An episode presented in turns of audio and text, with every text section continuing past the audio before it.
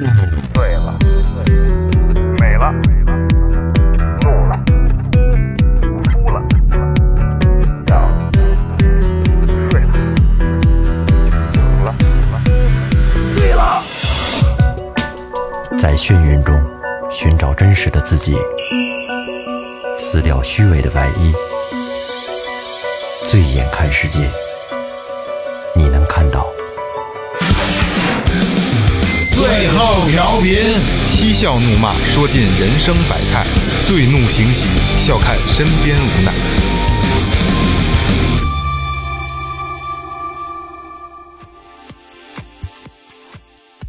大家好，这里是最后调频，我是你们的老朋友孟杰。哎，喝酒的嘴，跳舞的腿，耍钱的爪子，大烟鬼。大家好，我是二哥，A K A Second Brother，这个是四大不要脸。大家好，老岳，大家好，雷子。哎，说前边，微博搜索最后调频，微信搜索最后 FM，关注新浪微博公众号，公众号里有什么呢？岳哥告诉大家，公众号里一可以打赏，第二还有我们的这说一起来些了啊，还有我们的一些关于节目的消息，或者是我们生活中的一些一些视频，还有照片什么的对。对想更多的了解最后调频呢，就可以去公众号。没错，还有就问什么那个最后东西帽帽子哪儿卖呀，都在那里边的啊，都在公众号，公众号里有你们想要的一切啊。说起打赏来吧，把打赏走一走。第一个，曹博，辽宁省沈阳市于洪区的朋友，哥哥们加油啊！坚持就是力量，大家一起啊！一杯一听钟情，哎，沈阳的朋友啊，一谢谢刘丽，天津市河西区的，没有留言，一听、呃一杯一听钟情，好，谢谢您。谢谢。哎，下一位，这个我这英文不是特别好啊，各各位正，这个北京回龙观的啊，呃，才发现留言要写在这里，之前还以为是直接发到公众号，我大意了。四位哥哥的北京口音听着特听着就亲切，祝最后越走越顺，也希望多有录制灵异和杀人放火的内容带劲啊，喜欢这种啊，三杯念念不忘。哦，哎，我要说一下啊，这个是正能量啊，大网红，嗯，勾全压网勾压症是吗？哎，四百多万的嚯大网红啊，厉害嗯各种代言，各种广告啊啊，是那特特特漂亮的那女孩，哎，厉害厉害，这住回龙观，咱不远啊，咱不远。嗯，回头约一道。你把你这后边刚才那个，你把你的你自己删了，什么玩意儿？这人四百多万粉丝，老岳那意思是约做期节目，就是约过来做期节目嘛，你想什么？哎没毛病，不用删，就这样了，挺好越来的，越挺自然的。下一个老朋友顾瑜，上海市长宁区的朋友，这老朋友了啊，说好久没来了，刚刚生完孩子，哎正呦在恢复中，感谢有节目的陪伴，打赏了五杯，爱到深处。幸福的开始啊！哎哎呦，我说最这近怎么没有消息了？原来生孩子了哎，呦，真好这真好这个真好这个这个天丁进口嘛，大事没错儿没错对于家里来说，女女人有了孩子就完整了，彻底完整了啊，家庭这个也完整了对对对对，顾于真真心的感，我说你好久没有出现过了呢啊，好久没搭上，那个希望那个孩子健康平安啊。对对对对，茁壮成长，哎，齐了，就就就是就打赏啊，就念打赏，贼开心，太开就心是了。有这太多了，念不过来，对不对，就就就是就是你不，你看，其实说实话啊，我永远记不住打了多少钱，但我永远记得住的是都有谁是和说什么了这些名字说什么的了比较熟悉的，没。错，就是我再一次重申啊，最后调频是可能是这个行业里最不差钱儿的一个电台。又来了啊，对，因为有雷哥拉平均分嘛，嗯，最不差钱儿的，所以我们真的不在乎你打多少钱，一分也是爱，这没有开玩笑。虽然没有这个档 啊， 这就是你只要打，只要跟我们就是互动啊，我们就特别开心，特别特别特别开心啊。来啊，嗯这个系列节目其中一个啊，凶宅系列，今天是谁讲故事？哎，今天是我啊，哎，咱把气氛压下来，压下来。你看啊，咱们今天要聊的这个是一个世界上很著名的凶宅。嗯，这所凶宅呢，咱们可以用两个信息点给它带出来，哎，一个呢是尸体堆成的疗养院，哎呦和杀死亿万人的传染病。嚯，真凶！呃，我我先问你们啊，嗯，你们相信这世界上有鬼吗？哎，你这个政政政治不明确啊，嗯我是相信的。相信啊，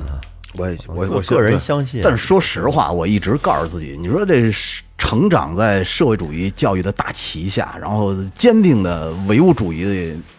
的我呀，其实我呢，操，这几个词儿甩的真鸡巴够硬的！你让我解释解释，什么叫唯物主义？就是唯心和唯物嘛，嗯，是不是？唯物主义就是不信这东西，嗯。但是我呢，其实不是很信灵异，但是你很多东西吧，其实是你不得不信你让人没法解释。嗯对，无法解释。所以呢，咱们这期啊，尽量的只聊事实，或许呢也带上一些这里边这里边的八卦，哎好吧？嗯好的，好的，好的，好的。你看，在各种的恐怖文学和影像中啊，这个废弃的医院、疗养院，还有废弃的学校，一直都是这个经久不衰的灵感的来源。你说对这啊几样东西啊，嗯都是现在就是咱们这鬼屋的这个题材，都是这几个。没错。而且呢，很多的探灵者呀，也在亲身的去经历，提供了无数的素材在这里边儿。然后呢，还有就是一些娱乐内容，又把他们进一步的给戏剧化了。对，所以说呢，就是好像你看我，我就某音上边儿各种的这个探秘类的东西，嗯，探寻各种的什么破医院呀、嗯破工厂什么的，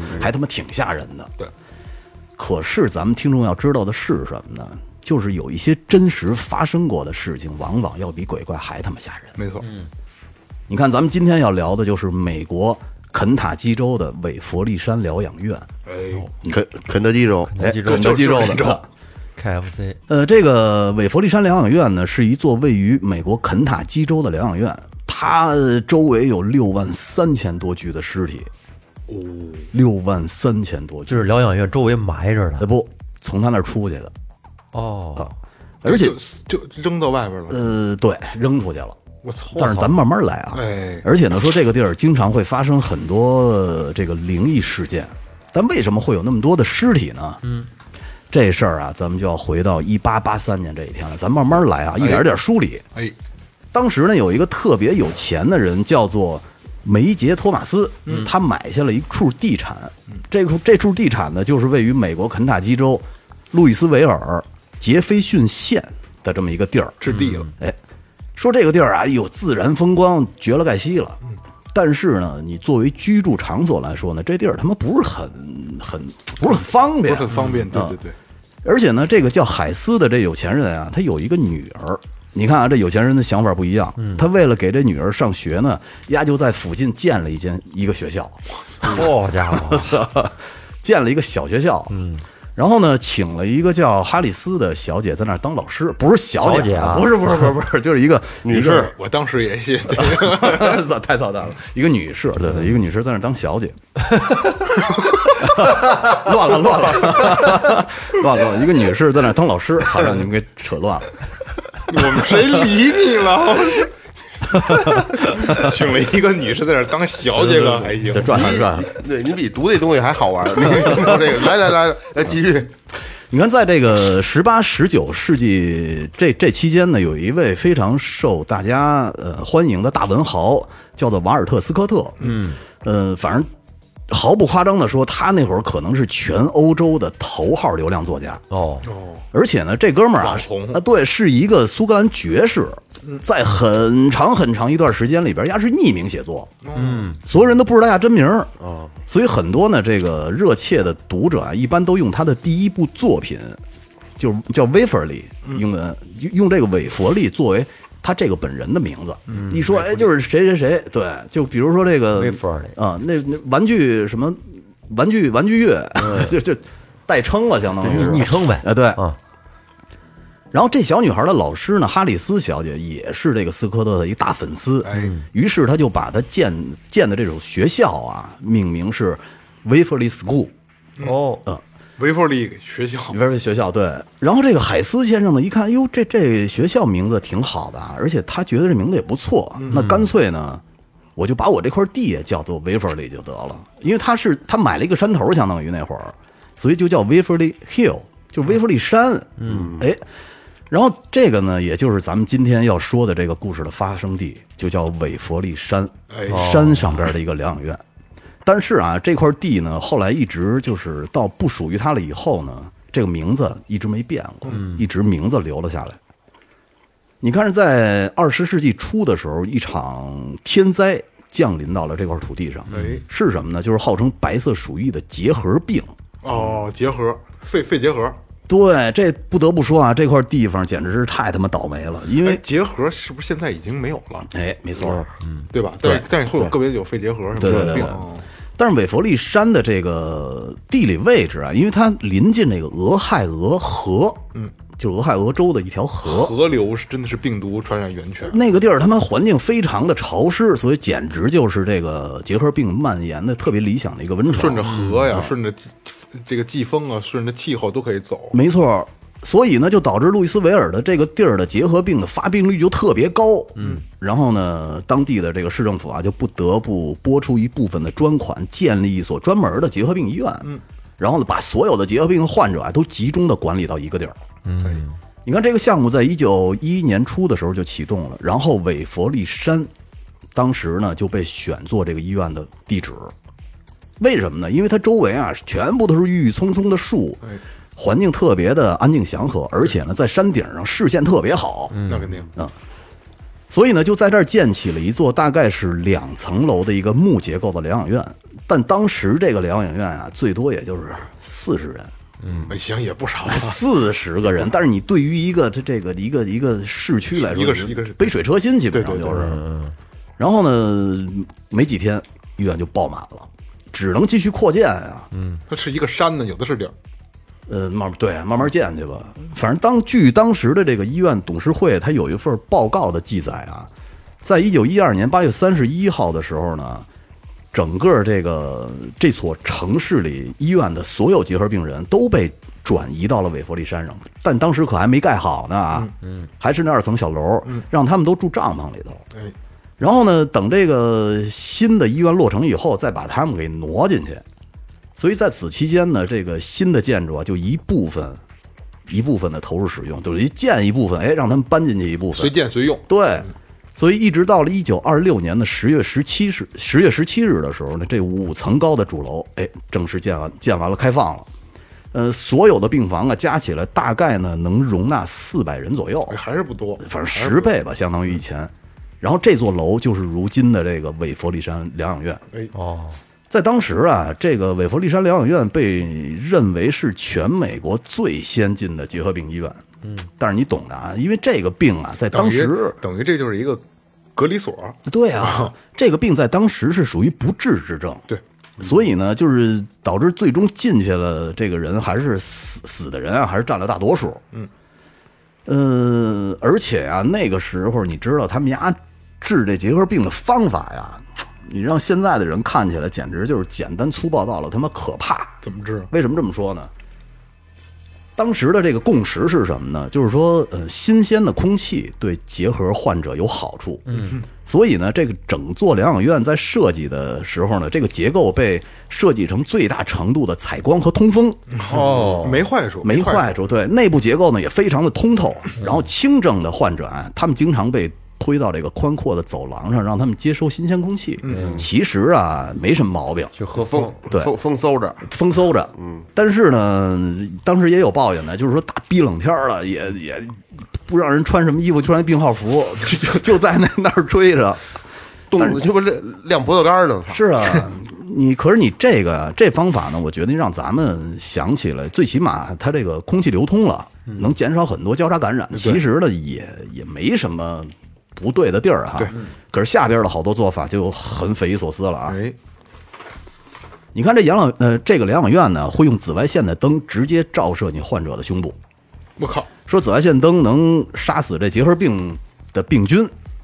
但是咱们都知道，你看这紫外线嗯这个长期的照射皮肤和眼睛，其实是容易受到特别大的伤特别不害。好对特别不好你你看最简单的，咱们去游泳，嗯，夏天的时候有时嗯候晒时间长了，后背脱皮，对，是吧？所以说就是你而且短就紫外线灯这个东西啊，现在医院是下班以后开灯半个小时，没错没错嗯没半错，个有人的时候绝对不能看。是严格限制时间的。嗯，然后就是你短时间拿那个灯照射呢，会是一个什么结果呢？就是你皮肤啊有可能会泛红，嗯有可能会瘙痒起疹子什么的。那你时间要是稍微长一点，而且这个剂量足够的话，你可能会导致得皮肤癌。紫外线灯啊，我我我还是有有一些接触的，因为之前那个我呃正经有工作的时候啊，是就检测部门嘛，嗯，他那个部门呢，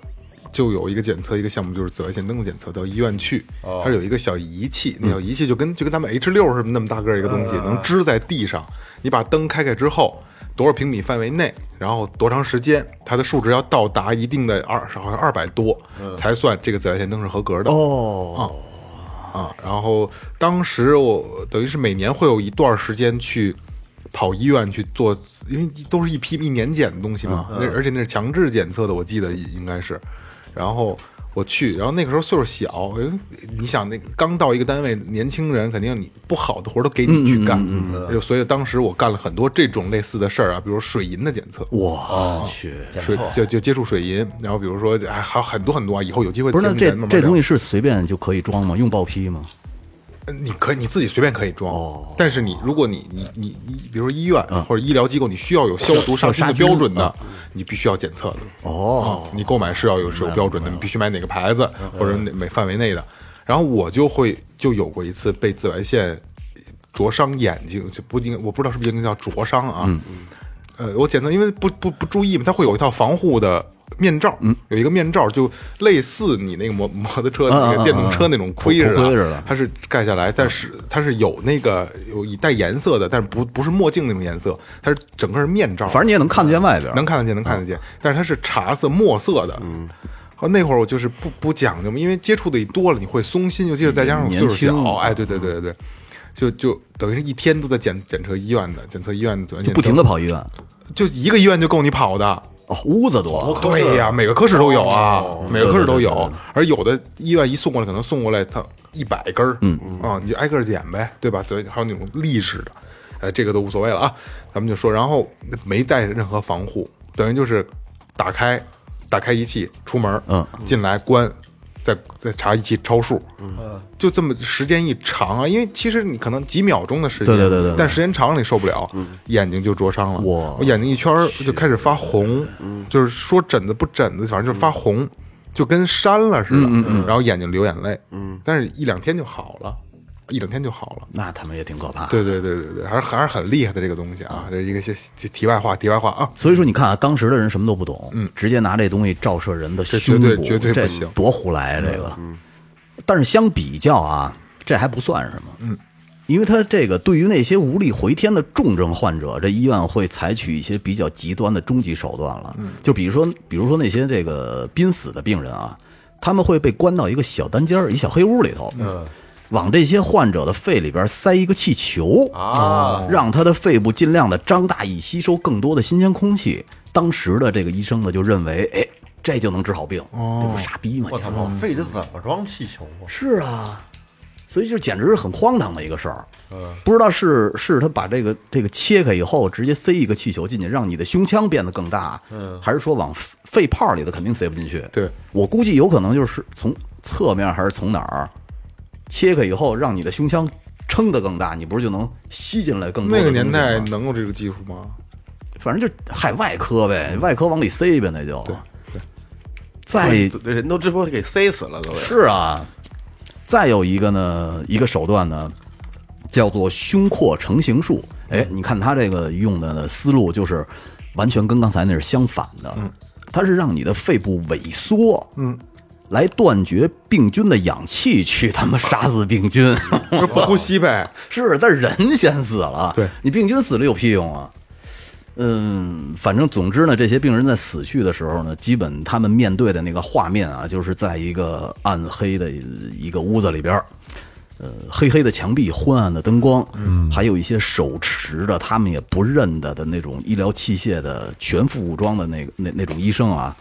据当时的这个医生回忆呢，病人只能通过这个防护眼镜看见他们的眼睛，就所以跟就跟他妈非典的时候那个那个状态，没错。所以呢，当时有医生回忆说，就是他们医生带给这些病人的恐惧，远远要大于他们知道自己要死于结核病的这种恐惧。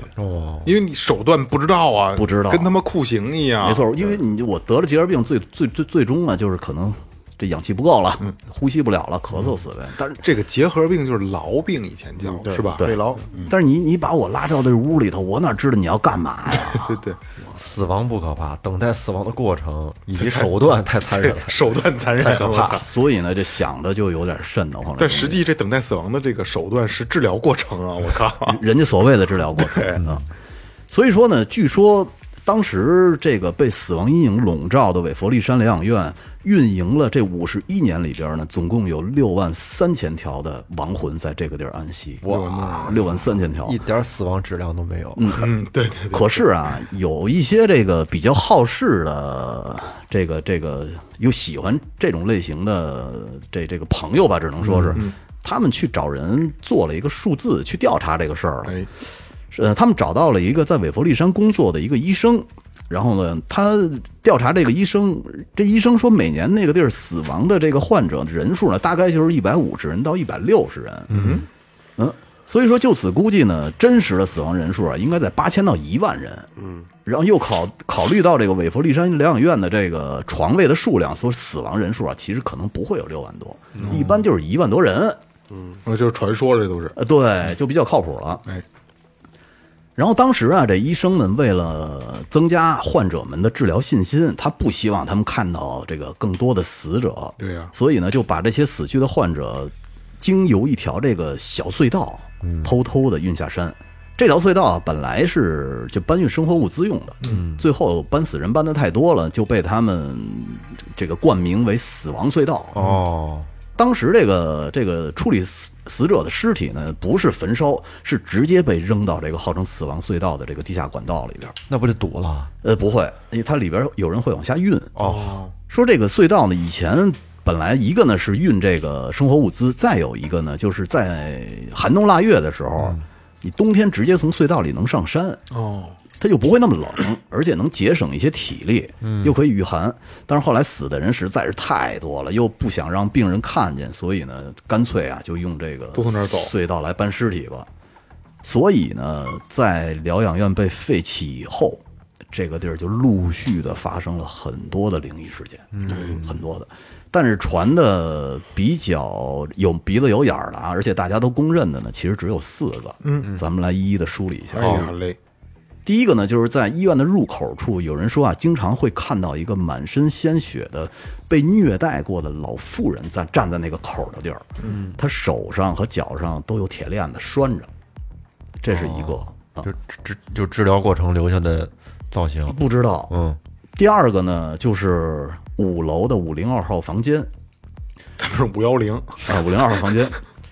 说韦弗利山疗养院的五零二号房间啊，是位于五楼靠楼顶上的一个高塔上，嗯是专门的一个小楼。哎据说这个房间里呢，经常会传出一些女人的什么尖叫声啊和呻吟 声，哦还有还有声音声，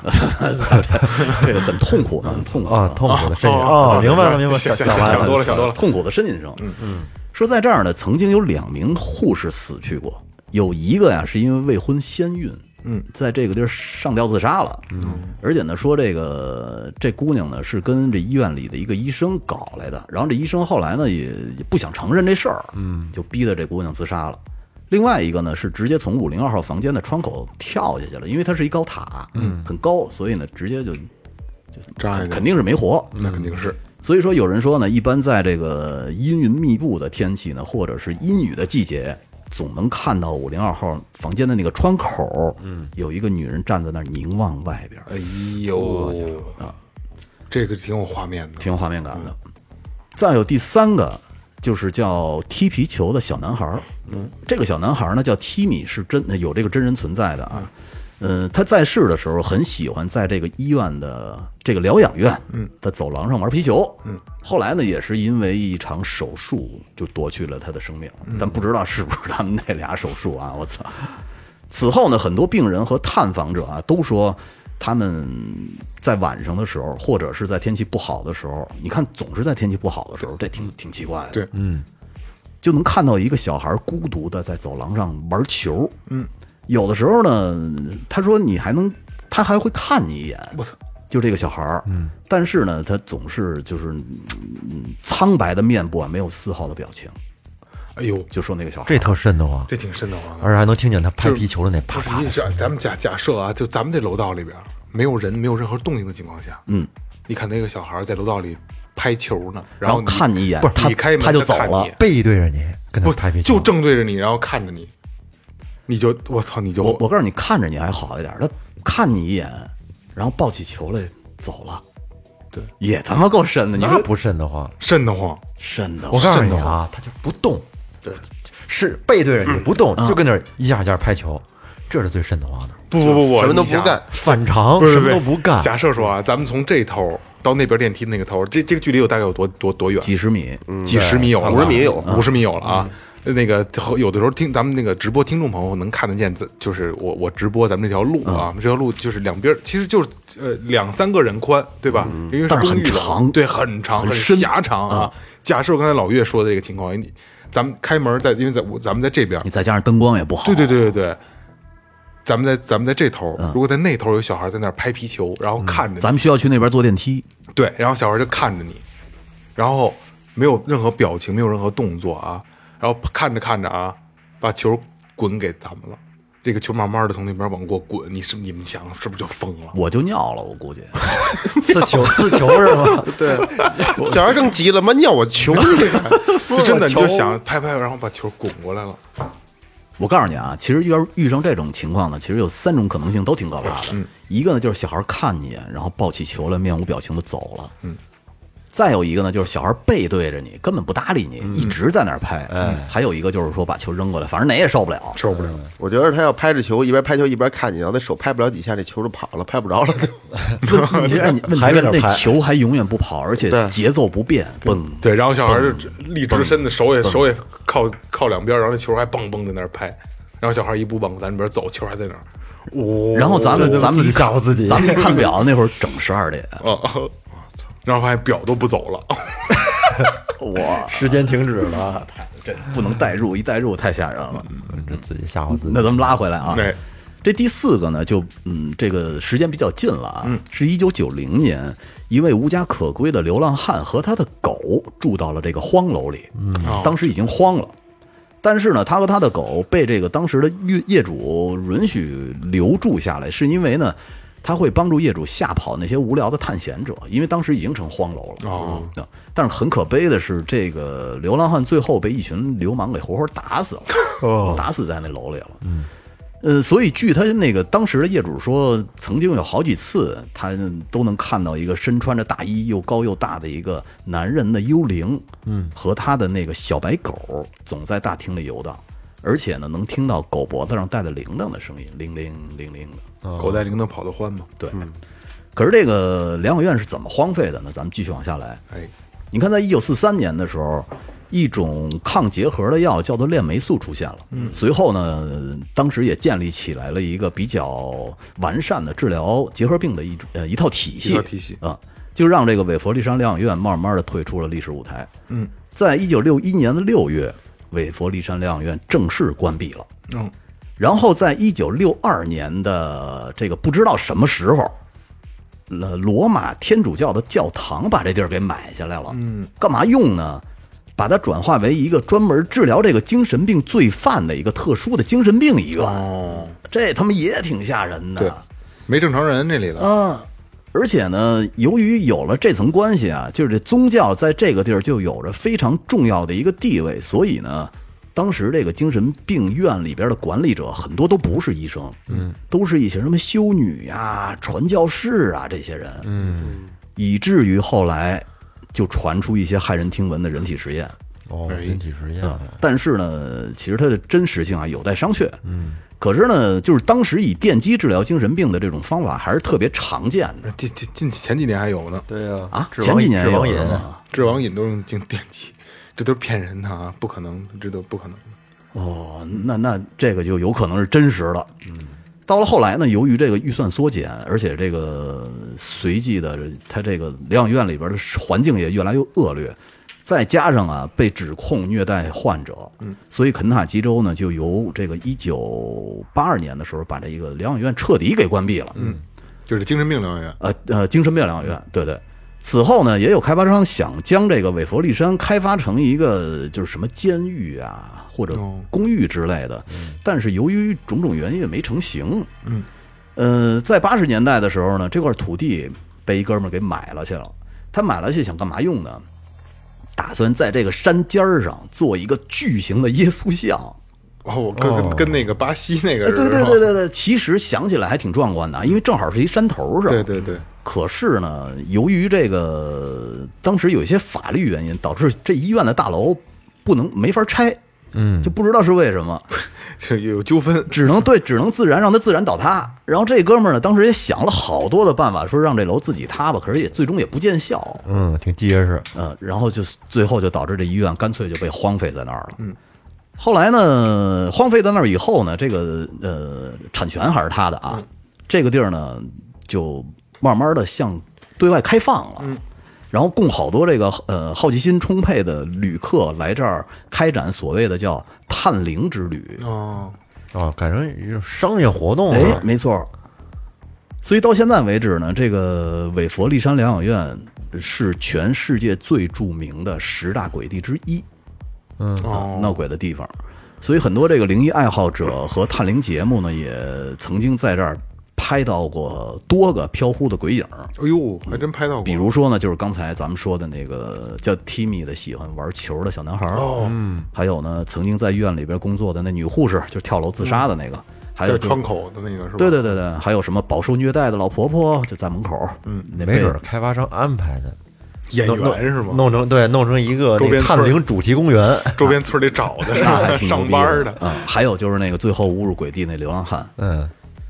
你看，说到这儿啊，嗯，咱们再翻回来说一下这个深深的影响了人类的这个白色鼠疫，就是这个结核病。嗯，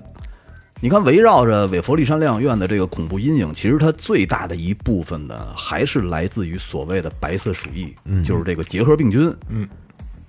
结核病呢，出现在人类历史上的这个时间其实是非常早的。就根据这个结核杆菌的进化学研究啊，说这种病一直可以追溯到一万七千多年前。嗯，考古学家当时在埃及的木乃伊的这个脊柱里边，就曾经发现了结核的，呃，叫那叫那叫什么呢？叫结核性腐烂，它可能可能会导致皮肤什么溃烂之类的哦。你看咱们国家这个盲堆，你们知道吗？嗯嗯，盲堆出土了一个叫辛追夫人，在她的肺部也发现了结核病的病灶。哦，那为什么没传染开呢？就当时没说叫肺痨，可能也不知道是不是有什么一种专门的一种细菌可以导致这东西，反正就是死就死了呗。嗯对对对啊。那你看这种不治之症是怎么被人攻克的呢？在一九四三年的时候，十月九号，呃，罗格斯大学的三位科学家就从这个灰链霉素中提炼分离到了叫做链霉素的这种这种东西。嗯，当时他就特别希望，嗯、赶快对结核病人啊做这个临床实验。当时还特别急，以至于什么呢？这实验室还没有能够大规模的生产链霉素的方法的时候呢，他就想着急要对人做实验。嗯。所以最后呢，其实凑了半天，这帮科学家只拿出了十克的药来。哦，这十克药只很少对只够在动物身上做的，嗯，哎，但是还效果还真不错。它在这动物身上做了一段时间以后呢，发现有作用，嗯，一直到二战结束的时候，密歇根州的一家军事医院才第一次尝试用这个链霉素治疗致死性感染，嗯，你看它好像不光是这个结核。对，致死致死性感染，这这他妈也挺吓人的，这结核病它以前是一种相当于绝症了，不治之症。不治之症，它我它就是不也没有那么容易致死，但是它是你你带着病的话，你没劲儿，它很难受痨病就是没劲儿嘛，咳赖不唧咳血咳血呃赖不唧林唧林的，黛玉是不是就死对对对对在这对上对了对对对对，对赖不唧唧的老人，还有蘸的人血馒头吃那个，哎，对对啊对对是吧？对那那对时候对也也是痨病，痨啊就就是也肺结核，就是这东西嘛啊。咳血。但这东 西啊，小栓别咳，哎，你说会不会它因为没有大面积传播的原因，是因为致死率太高了？呃，不是，呃可能传染率并没有那么的高，就是说它传染性可能并没有那对么高。，传染传染性没那么高，就是因为大部分的啊得的人都死了，所以它对可能就没法传染别人了。啊对对哦我对估计对是对。对，在二战结束的时候啊，这个密歇根州的一家军事医院开始第一次尝试用链霉素治疗致死性感染，但是很不幸啊，第一个接受治疗的哥们儿当时就挂了。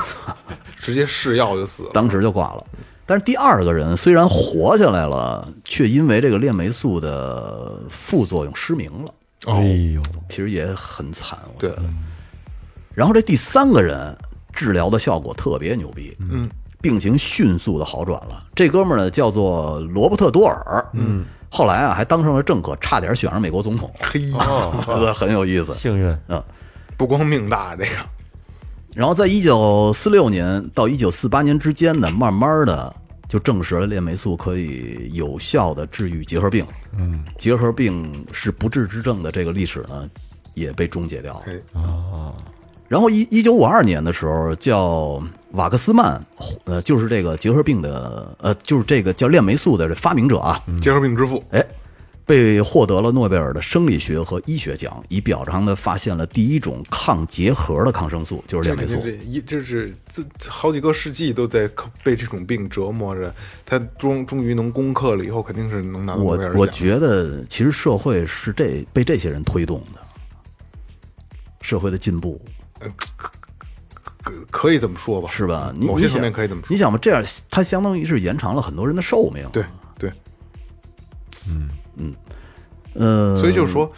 所以就是说，你看，癌症能真正攻克，艾滋病能攻克，一定这个那个攻克的那个人也能拿到诺贝尔奖。那个大刘里头不是写的是得了什么绝症以后呢，你赶紧冬眠，嗯，冬眠等个五百年，五百年以后你就能治这病了，到时候你再苏醒嗯，苏醒了再治，啊，对，再治就完了。所以导致当时有好多公园人和现代人， 这很有意思。那天咱们正好那天吃饭还聊到这个这个冰冻人，那个就是现嗯在就是绝症了，把自己冰冻冷冻那个。现在能动了吗？能动，中国好像有就有一例啊，杭州是哪儿忘了？这这忘这了公司吗？最最牛逼的是，现在能动，但是不能解，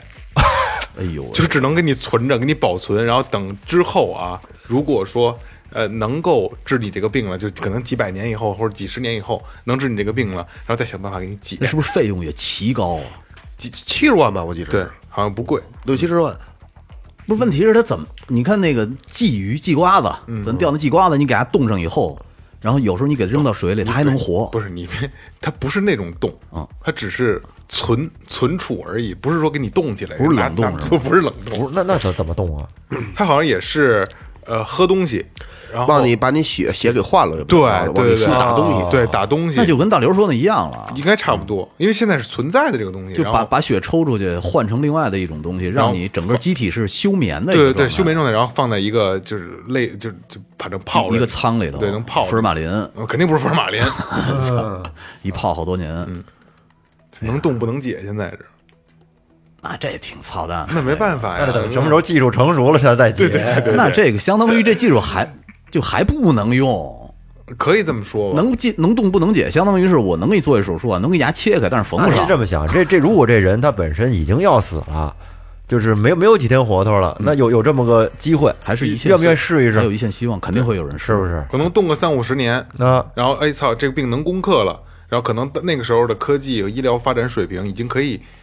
去去去去解冻了，那就解呗，我觉得等我九十岁的时候，不管有没有病，我他妈的都要动一下。没准科学家就跟患者说呢，我跟您说啊，您这您您这得签医嘱，这个东西只保只只保我们能冻上，只有百分之五十的可能性以后能解冻。那你说，假如你冻上以后，你们家若干代的孩子看见你以后，应该叫你什么呀？比你岁数还大，就老祖呗，没准四十多岁时候冻上的，然后你发现你孙子的孙子的孙子的孙子都七十多了，到时候我说这个老老辈分老老老老老爷爷，这这辈分不能乱嘛，这个甭管，这辈儿在那儿呢。反正够乱的。那那那你看啊，刚才以上呢就是韦佛利山疗养院的前世今生啊，嗯以及呢它怎么变成现在世界十大鬼地的一个原因。嗯，你这个韦弗利山和我那个呃纽约海洋大道一百一十二号都是美国比较有名的这对个这个这个鬼屋圣地啊。世界十大闹鬼地之一嘛。哎哦，嗯都是美国这一路在美国比较有代表性的两个建筑，没错，有机会吧？有机会，咱们万一要是赶上一次能去自驾，那对，咱最后旅行团咱咱走一趟，跑一趟去去山庄里面对瞧我瞧瞧去。其实我觉得不是没有可能，主要主要是时间安排不开，对对或者是咱们四个人的这个签证同时能给签下来，问题不大吧？我觉得，我觉得问题不大。找仙儿姐，仙儿姐没用，啊探亲因为他你知道他这特别操蛋，他这个给你签的时候纯属心情，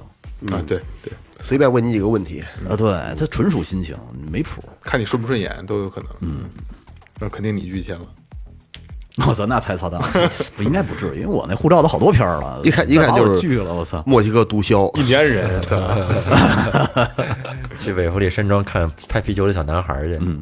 其实你看雷哥今天做这期节目的时候，第一个问题问的是咱们相不相信世界上有鬼？没错儿，我当当然咱们都说是相信的嗯啊，其实这东西没法儿去证明，说说是就是有就是你没没有法证实，也没法证伪，就像咱们这东西咱们做的这个系列一样啊，就是它很多的故事都是用就是被被故事化了，对对嗯吧？就是为了给这儿增加神秘感，然后给你编编一套传说，编一套故事。但是我有一套嘖自己的想法，就是你说咱们不咱们不说国外的鬼啊，咱们就说咱们自己的啊，呃，五千年文化历史了，嗯，对吧？嗯。渊渊远的五千年文化历史，但是这五千年，你发现除了我们的文明，鬼怪这个东西一直都存在，对，而且到今天了还在在在传。可是你知道我，我老觉得这个鬼怪之所以能吓人的原因，是因为人们本身的他的这个潜意识里边是抵抵触死亡的，他们对死亡有恐嗯惧，对，所以他才会幻想出这种东西。你看，所有的鬼都是来夺命的，而且所有的鬼和都是来索怪呀命的都是你能理解的范围内的。呃对，都是什么长得很丑对对对、大白脸对，或者什么这个牛头马面这种之类场的景可能都是人们幻想出来的，根据自己心里的一个恐惧点幻想出来的。，对，而其实可能更大的问题在于战胜恐惧，而不是战胜死亡。其实我觉得死亡在在死亡面前也是因为恐惧作祟嘛，对吧？反正你知道，我就觉得这个恐惧元素里边儿，嗯，有小孩儿就会让这个恐怖的气氛刘老太太变本加厉也。够劲儿啊！红衣女子，红衣女子好得多，就是小孩儿。你那会儿看那个《咒怨》，哎呦，我靠！我跟你说，就是年轻的女性，就这种最最可怕了《咒怨》哪儿？他们《咒怨》不是是小孩孩儿儿，是小孩儿，但是说有这就是年轻的女性啊，红衣女鬼，你听着就挺害怕的。比说你比是这个小红比这小孩儿害怕多了。我觉得小孩儿更可怕。小孩儿鬼哎呀，他不，他不一定是，他是为了吓唬人的，只不过就是 咱们就是说不经常接触，你一想觉得挺可挺可怕的，其实各行其道啊，你还真认为有啊？ 各行其道啊、我觉得是会有啊。我是我也是，我跟你说啊，这东西啊，其实，呃，其实这是一个很个人主观性的东西，就是说，可能有的人能看得见，有的人看不嗯见。我能看见，我就我在在我的意识里，我觉得是有；嗯我看不见的人，他永远不会认为他有。但是我老认为能眼见看为见实吗我老认为能看见的那些人其实是幻觉，或者他们本身不正常。如果要从科学的角度来讲的话，有人可能会觉得他是或者精神分裂，嗯，或者是有精神病，嗯，是吧？但是说，真是 吗？不不，就就是你这东西也没法证实，也没法证伪就，就是是吧肯定是在某种这个媒介条件下，你是能够看到，比如说，比如说咱们就就都常听说的啊，比如打雷，嗯，能看到，对吧？然后或者是几点几点后半夜，对吧？或者在什么什么地方，而且你看他那个，他这里边也是所有的能看见，阴天，对，都是嗯阴天或者蒙蒙小雨。就就包括说，呃，爱因斯坦不是也在就是晚年间的时候在，他在证，他就想证明有鬼的鬼魂的存在嘛，这也是他一直一直在做的事儿嘛，这个是真的，就是他希望发明一种东西能跟鬼魂去对话，能看到鬼魂。就跟我想发明一种东西能跟狗说话似的，现在有了，嗯我不需要你发明， 真有了吗？真有了，A P P 就行，能下就行，能跟狗聊天儿，对狗猫什么都行那么牛逼呢？啊。然后你就就是那跟他妈的就跟咱们去境外翻译软件一啊样，你对着摁着跟微信摁摁住了以后，你跟他说，你说快吃饭，然后你就然后你就播放那边就嗷嗷嗷，然后然后就给他听了，他就能能能能听懂。我去，你不知道这个？我不知道，得，那有我我了这又哎好晚啊久了，我认为其实但你我我我人有魂儿，有这个灵魂，嗯，其实灵魂至于说什么也不知道，反正我觉得就是，如果你能真受感受灵魂，只有躺在那儿的时候，就是就没了的时候，嗯，其他肉体躯壳，呃，可能会随着这个自然的这个那什么，不管是烧啊是怎么，它没了，但是你的灵魂，我觉得它会有，但是它这个灵魂它不能，它没有这个躯体，它不能与与这个。这不能跨界来来对跟对你交流。对，可是我就是意识嘛，说白了就是意识。我一直认为这个意识是基于生身身体存在的，因为身体要给它提供能量。就这东西是这样啊，是吧就是你说的肯定没没没有问题，二哥说的也对，为什么呢？就是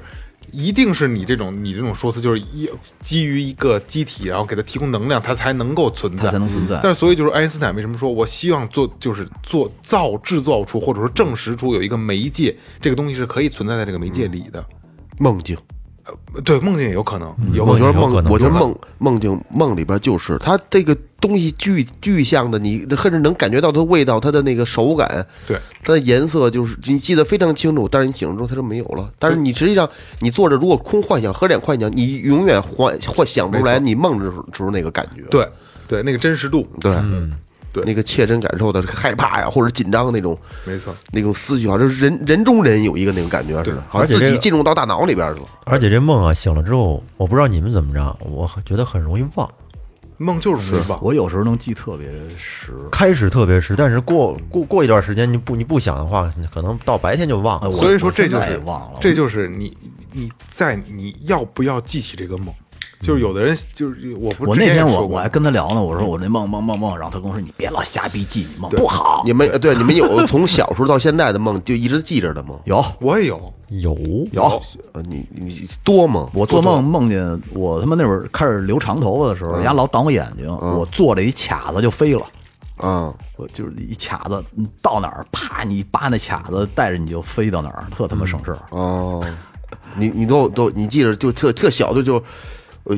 中学以前吧的梦，你记着呢吗我？操，中学以前记不住，但是让我还有让我现在具体想，我想不起来。你能说一个具体点的吗？就是这个一个过程的什么就有梦人追这种，啊？别，你说这只有一什么是呃就连故事都说出来啊？对对对，结婚啊，梦梦见你自己结婚了，不是是这个会会记记记记忆比较犹新的啊，就是上初中上高中嘛，大概啊，小学，小学呀，那就是有人追或者掉悬崖，就这种的肯定那就这样记的不住。我小时候做一梦，到现在我都记得特别清楚。嗯，那时候我刚自己睡，上小学，可能几年级吧，刚会骑自行车。嗯，我就做那天做了一噩梦，直接给我那时候我屋里边就是开就开一台灯，那大灯不开，睡觉的时候就开开，因为我自己刚刚刚自己自己睡屋，应该是四年级左右吧。嗯，然后四五年级。我就梦见把他，我在马路上骑自行车呢，到前边也有人也在骑，在在哪儿我都知道，都在我家边上一条路上，前面也有人在骑，那人一边骑着一边回头看我，一边骑着一边回头看我，我也不认识，我他我记得倍儿清，他骑黑色的这飞鸽的二六车，嗯，大链套，带带链套那种，把链子都护上那种啊，那叫飞鸽大链套，然后他前面还带了一车筐。黑色的车筐，他老回头看，回头看，我这心我说这人老回头看，为什么？然后旁边过来一大车，就从我旁边大石轮呜就过去了。这人再回头看的时候，这回最后一下回头看，他就栽了。这车过去咕噜一下把把脑袋给压下来了，哎呦我操！咕噜咕噜咕噜滚滚。就这时候我也骑到旁边的车，就就到这儿，叽灵一下我就醒了。我操，这个这地方我记得特别清楚，你还记得这个人长什么样吗？记不太清了，这挺瘆人的，记不太，反正嗯短头发就那种，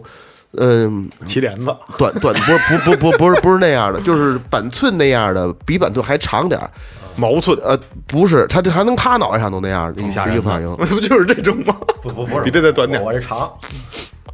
穿着一个黑色儿的一个带毛领儿的大衣似的那样，皮夹克。不是皮夹克，就是那个军军大衣那样的领，那种领小短毛那种那种领。那你这挺瘆人的，挺害怕的。对我激灵一下我就醒了，结果我一瞧表瞧表应该是三点多吧，两两三点钟，那个那个台灯边儿也就放了一小小闹钟嘛，我一瞧，后半宿就就就没睡着觉，后来又回又回去跟我爸妈又睡了一段时间，后来又又回来又自己单睡，适应适应。嗯对，哎，你们都是多大开始在自己开始一个人睡的呀？初中吧，你初中才一个人睡，啊之前都是跟爸妈一个我呃床中。呃，也不是，也不是，应该是小学，没有到初中，小学可嗯能一五个年床级左右，上一个床的话，我说分床睡，自自己一个就屋五单年独的，五年级左右。嗯，我但是我中间我小学的时候中间是独立了一两年，后来又在一个屋睡了，为什么呢？我也不知道受不了，啊，也太可反怕正确实是有点害怕，嗯，确实有点害怕。小时候也不怎么那么那么胆儿小，尤其小时候穿那种就跟雨雨伞料似的那种衣服，黑进黑黑进走。你们看他他你们在县城里边好点儿，像我们小时候跟农村碗黑了吧唧的，那白的是水，黑的是泥，就那那那个还得挑着道儿走，一走到那衣服一蹭，呲呲呲呲一响，老好像就有人追你似的那种的。哦特希望道上有一骑自行车的一人，老早期防水布那运动运动对对对对对对对，特希望道儿那个道上能碰见人，因为那时候那个他也没有电瓶车，都是骑二八车，有一摩电灯，对，靠摩雷哥擦知道力知道摩拿拿那摩电灯往上一贴，得我呃前告头诉你啊，我小学时候特想掰人一那个，那对，啊但是八戒我到到现在也没敢。我也没什么，从来没咱没没骑过那辆车，没感受过。啊嗯那车是你骑越快，灯越亮；你要不骑，这灯都灭了。 对对对对就那跟前面，就特希望有有那样一人，就能跟你一块儿，哎，伴着你走一段。也没有路灯，那黑的特别黑，而且晚上特别静，特别安静，也没有那么多汽车，不是？嗯，特别安静，就特特别害怕，就看着一突然间看哪儿有一亮，仔细一瞅啊，一一萤火虫，就那时候都是那个那个毛简简单那厕所不是特别容易有有那个旱厕，对旱厕萤萤萤火虫特多，我觉得我小时候就是对我来讲，我觉得最恐怖的啊，就是我以前我们家有个小屋，就是在我上嗯初中之前，在小学一二年级的时候，那会儿我们家是住平房，平房呢那屋里一共就就三间屋，嗯一进屋呢是一个一个厅，然后这边一个睡觉的卧室，那边还一个一个小屋，那个小屋就放一些杂放一些杂货，还有一张小床。然后那会儿，我爸就有时候，我爸妈就想让我锻炼着自己一个人睡，在那个小屋睡睡一下。但是那个小屋对我来说，我觉得特别特别可怕，嗯因为我爸妈有时候上班嘛，就把我自己一个人放在放家锁里，那屋里边，嗯小 屋里，我就不敢去那屋，因为那个屋吧，它它没它没有窗户哦，人而且呢，就是那个屋里有个小床，那那个房顶上面是拿纸嗯糊的，嗯有一块儿呢，可能因为下雨阴湿了，那个纸就是变黄了，跟嗯尿了似的。哎，还还还掉了一块，有有一黑口儿，那会儿讲究拿拿宣纸糊房顶儿，然后我就是我就特别就我就我就不敢在那屋睡，有时候我爸给我放那屋之后。我到晚上，有时候十二点多我都睡不着觉，我你你那会儿你害怕的原因是因为那窗那个屋没窗户，有密闭综合症的种感觉。不光那个，我我就看那房顶儿那黑那黑黑咕隆咚那洞啊会变我老大的我我老觉得什么洞洞啊？就是那房顶儿不纸糊的房顶纸儿糊的房顶儿嘛，烂了破了一块儿。哦哦哦，那把探出一脑袋什么来？我我老我老老是觉得从里面能白天钻出些东西，晚上睡觉一个人睡啊。自己在那屋睡，人人呢？不是我，我爸有时候想想锻炼我自己在屋睡嘛，啊啊啊嗯啊我就受不了，我看那东西我就我就想哭，这、太害怕了，觉得老是从那洞里面可能会钻出什么东西对来，对对对对对对，对那种那种恐惧压压迫感、恐惧感特别强，然后半夜我就哭，真好玩。我爸妈就把我又接回到他们的床上，放到中间。哎，不知道咱们听众有没有这些害怕的经历啊？其实要是有的话，可以给我们留个言，大家分享一下在底下。有机会咱们做一期就是小时候害怕 的事儿，哎，没错，没错，嗯是？吧？挺对有意思的。过些日子啊，咱们征集一下小时候害怕的事儿，行对吧？咱们不光征集以前感动的故事啊，征集鬼故事，咱们这小时候你害怕什么，就没挺有错意思没的错没错。刚才老岳不就是一个小时候害怕的，是吧？ 嗯？我就害怕一屋睡，嗯，害怕你们家小屋，现在小屋还在吗？不是那房，哎呦，早拆了都哦，那还住平房呢哦。后来搬楼房，我是怎么开始可以一个人睡了呢？我得把那屋啊自己布置的特别温馨，买了好多那个墙上都刷粉色香的港不是 黑黑地猫抱是吧小熊什么的不是 Hello Kitty 全画上哎是吧弄了好多小毛绒文具，然后呢还买了好多那个香港四四大天王那贴画，贴在我的墙上。海报，海不是报你让我海偷报当时我瞧着是不是穿着丝袜呢？我操！ 海报得有那些东西，看着反正我到时候告能诉给你啊自己壮壮胆你要是儿。贴着那些东西一睁眼，晚上他们家盯着你更瘆得嗯慌。不会，这你这偶像啊！你还不如你进屋迅速来一次，赶紧睡觉就完事儿。在哪个角度看着都 Hello Kitty 都看着你的眼睛，都注视着你。好吧，好吧，那等我们征集故事吧啊！应该我觉得应该做一期，就不，咱不是征集这个恐怖和灵异啊，对对就是小时候害怕的事儿，因为很多东西都可能害怕，可能老师你都害怕，没错或者说你们家楼里边哪个叔叔大爷，嗯你可能怪怪害叔怕叔对对对对，怪就是舅舅什么的坏姑父坏姑父，坏姑父好吧，好吧，就这样啊。然后这凶宅系列啊，嗯，闭了啊，嗯，这就是最后调频，感谢每一位听众，拜拜。拜拜。这里是最后调频 This is Tipsy Radio，我 Radio. 们直言不讳。也许这是你听到的最后一期节目，最后，你懂的。 Don't undermine.